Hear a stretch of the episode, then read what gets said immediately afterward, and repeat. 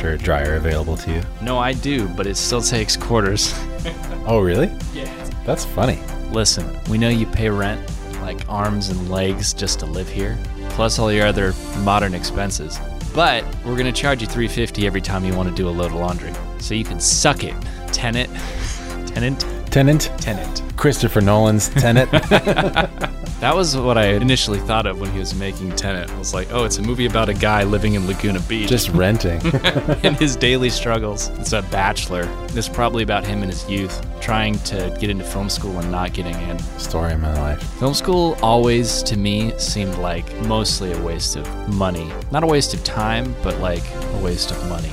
But maybe that's just my naivety peeking out again. Naivete? My throbbing naivety. Naivete. Naivety is the naive way of saying naivete. I'm not known for my pronunciation of words. I just saw your calendar on the wall.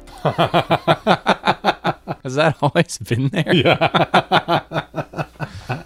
it's just a gorilla sitting in a clearing, I haven't put it to June yet. just sitting there and staring at the camera. oh, you uh. found me. I want to touch on another awesome thing that just came out, but not a lot of people have been talking about because we've just been flooded with content lately. It's like 2020 is over. 2021, everyone's going to be getting out again, particularly in the middle of the summer. Yep. So all the content that was delayed for a year and a half is now just dropping. But this one in particular is so interesting because it's truly artful and I just wanted to talk about it because I think it's worth talking about. What is it? It's called Master of None, Master of None. Mm. No subheader.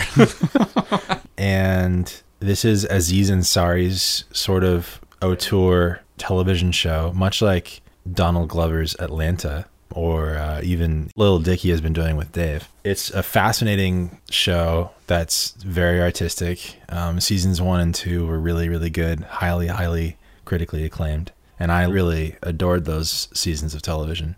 And he kind of is at the state now where he has been doing so well that he's like, I can just make this whenever I want. Netflix will greenlight it. And uh, he hasn't done another season for about three years, maybe a little bit over three years. And he decided to make one during COVID. And this one in particular, he did something extremely different from what he was doing before. In the old seasons, he sort of had this common through line of following himself as the main character. And he touches on a few other kind of side characters that got really popular because of their kind of features within the seasons of the past seasons that he created. And the most popular character was Lena Waithe's character of Denise. And she plays a gay woman who had a few episodes kind of centering around that and her coming out to her family, her mom, and Aziz's character, Dev, being there to support her. They, they're kind of like brother sister. They're not actually brother and sister, but they are that much in each other's lives. So she is the main focus of this season. And the season's shorter. It's five episodes instead of about 10, which I think the other ones are. So it's half the length. And it has this subtitle to it called Moments in Love. And it is just a very different style. It's kind of a new feeling, new tone, new look for the show. But personally, I believe that it has some similar through line feeling that the other seasons have captured, which is it's very introspective and it's kind of existential, but more introspective in asking kind of the questions of what is my purpose here as far as how am I doing in my life? How am I doing in my relationships with others? That's kind of the theme of the show as a through line. And so that theme is very similar in this season. So this picks up sometime later than seasons one and two. And you're following Denise, and she's now married to Naomi Ackie, whose character's name is Alicia. They decided to get married. The first episode is kind of just a picture or portrait of them being in love, how awesome their relationship is, the highs of their relationship. And then they decide to try to have a child and they have a miscarriage. Naomi Ackie's character being the one who's going to be bearing the child. And she has a miscarriage, and it kind of all goes to shit after that. And that's kind of episode one. And then episode two follows sort of the disintegration of their marriage. Denise ends up cheating on her, which is like sort of the opposite of what they were building in episode one because they really did seem to be in love with one another. And then episode three follows the fallout, and it's a shorter episode. It follows the fallout of their divorce and them getting a divorce. And then episode four follows Naomi Ackie, Alicia, as she uh, tries to have a kid again, alone this time with the same guy that they were using before, who was a mutual friend of both of them. And this episode, episode four, was really man, that was probably the most powerful episode because it really follows the in vitro process. And I've read some articles that have said it's like, it's probably the most realistic, dramatic portrayal of the in vitro process that's ever been represented in media or in like television or film. And no, having friends that have gone through that process my brother being one of them it's really intense. It's super crazy. You know sometimes you get a doctor that's there to help and other times you get a doctor that's just has zero bedside manner and doesn't seem helpful at all and and uh, the highs and lows of trying to have a child and not being able to have a child on your own and dealing with the fears of miscarriage and all the pills that you're taking and sort of the the really heavy, weighty fright that comes with the emotion behind all of that. It's very intense, very, very heavy, that episode. And she did it alone? She did it alone after the divorce.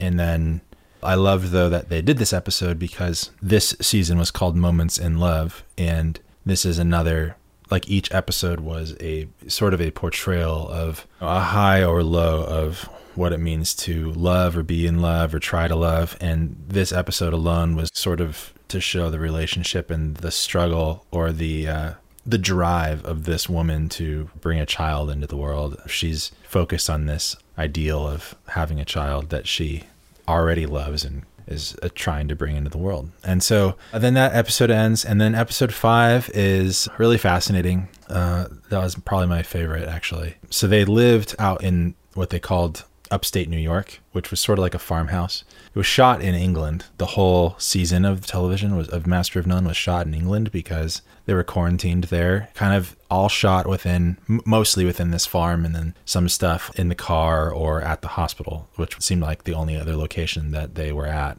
besides this farmhouse.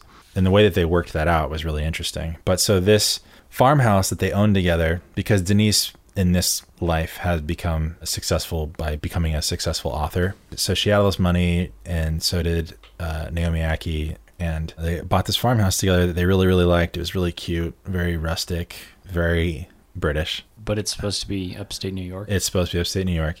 And anyway, when they got divorced, they sold it. And so this episode, episode five, it was them sort of as like old friends and lovers who had just, you know, they spent maybe 10 years together, coming together again and spending a weekend back at their old house, their farmhouse, now completely redone. Interiors are different and everything because those people that own that house now put it as an Airbnb listing. And so they spend a weekend there, I don't know, five ish years later. And they're now both either remarried or dating other people. But because of their connection, they spend this weekend together just being in each other's presence without any bitterness or harshness that ended their relationship in the first place. It's a really beautiful episode. I really, really enjoyed it. Anyway, just another really artful piece of media from Aziz Ansari. And the thing that made it most interesting for me was how it was shot.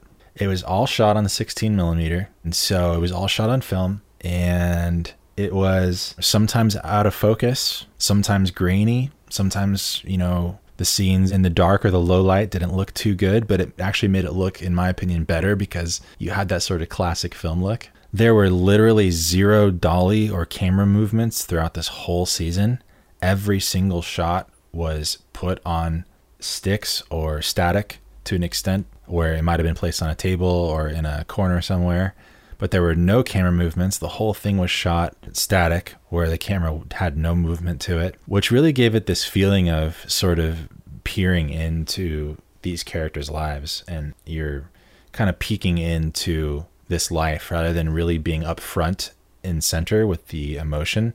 You still got the emotion. You still felt a lot of the weight of every decision these characters made and action that they went through, but it gave it sort of this haunting, I'm getting a glimpse inside someone else's life kind of thing, which was really, really interesting. The cinematographer, his name was, I'm going to butcher this because it's fully Greek, Thimios Bakatakis.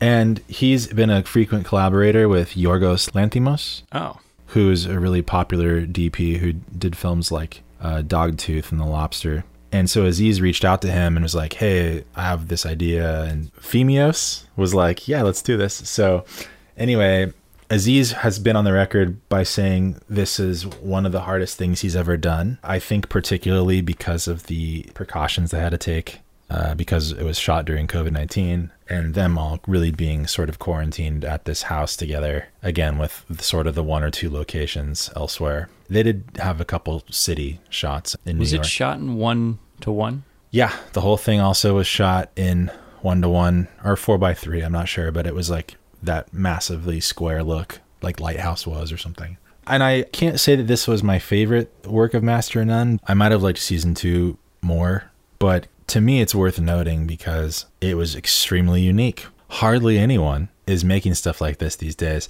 and taking that risk of like shooting all on film. Everything is static, no camera movements. It looks interesting. You're getting sort of these vignettes of these people's lives, and it's just done in a really emotional way where sometimes you're hanging on the characters for a long time as they're sort of just processing in their own minds what just sort of happened to them. It's not like cutting from scene to scene really quickly. It hangs for a long time and it lets the camera play out and the actors play out. And another thing I read was that Aziz, as the director, because he directs every episode, he said this season in particular, he was. He had very little prep time with the actors, every actor, even before the scene that they were shooting took place. He would just kind of set them up and they would do a take and he would let the actors choose whether they wanted to do another take or not. But he really was sort of hands off as a director. He would he would talk about it with them you know they would go over the script but then he would let the actors really drive how much emotion they wanted to put into that character or that scene which is i think honestly some of the best directing i've ever seen. And i, I look to david lynch as an example because i've watched him direct a few times through like behind the scenes videos and stuff. But he does something really similar. He just kind of sets up the scene and lets the actor kind of do what he needs them to do. But they're sort of hands off. He's sort of hands off in that way which is really cool. I think you get more because you're letting the actors make the decisions for their characters which is fun. It's bold of him to do that right in the middle of his show that had already established such a, an identity for itself. yeah That's crazy. And that's why I wonder if it's going to be, or if it has been received well or not, because people are like, I wanted more Master of None season two. And they got instead a very slow and introspective thing, like you said. Yeah. It hasn't been as critically successful as the other seasons, but I think for a lot of the more auteur appreciators and the more high art people, it, it was pretty well received. I really enjoyed it. To me, it was a really memorable piece of art. That's what it felt like to me. And so, even if, like, in all of the history of television, it probably won't be recognized as being something that was uh, extremely noteworthy, but you know, I really enjoyed it. I, I liked it for the art that it was. I don't see many seasons of television that look and feel like this, so I thought it was definitely worth at least doing a short episode about. So, thanks for listening to me again. Yeah. I'm glad he found an audience. He made it for you, Aziz did. I really liked it. Season three. It's always cool to watch an artist develop their style and Yeah. grow. Yeah. So I'm all for them taking chances. Aziz has a lot of future and potential, I think, to do even greater than this. I would like to see a collaboration between him and the Grecian dude again. Yeah, the Grecian guy. Bakatakis. Bakatakis. Yeah, Master and None season three. You should check it out. Here's something from season three. Maybe it's a clip or maybe a piece of music. Let's say Yeah, we're at a party. Mm-hmm. Maxwell's playing. love him. You don't know me. Mm-hmm. I don't know you. And I ask you out on a date. Would you say yes?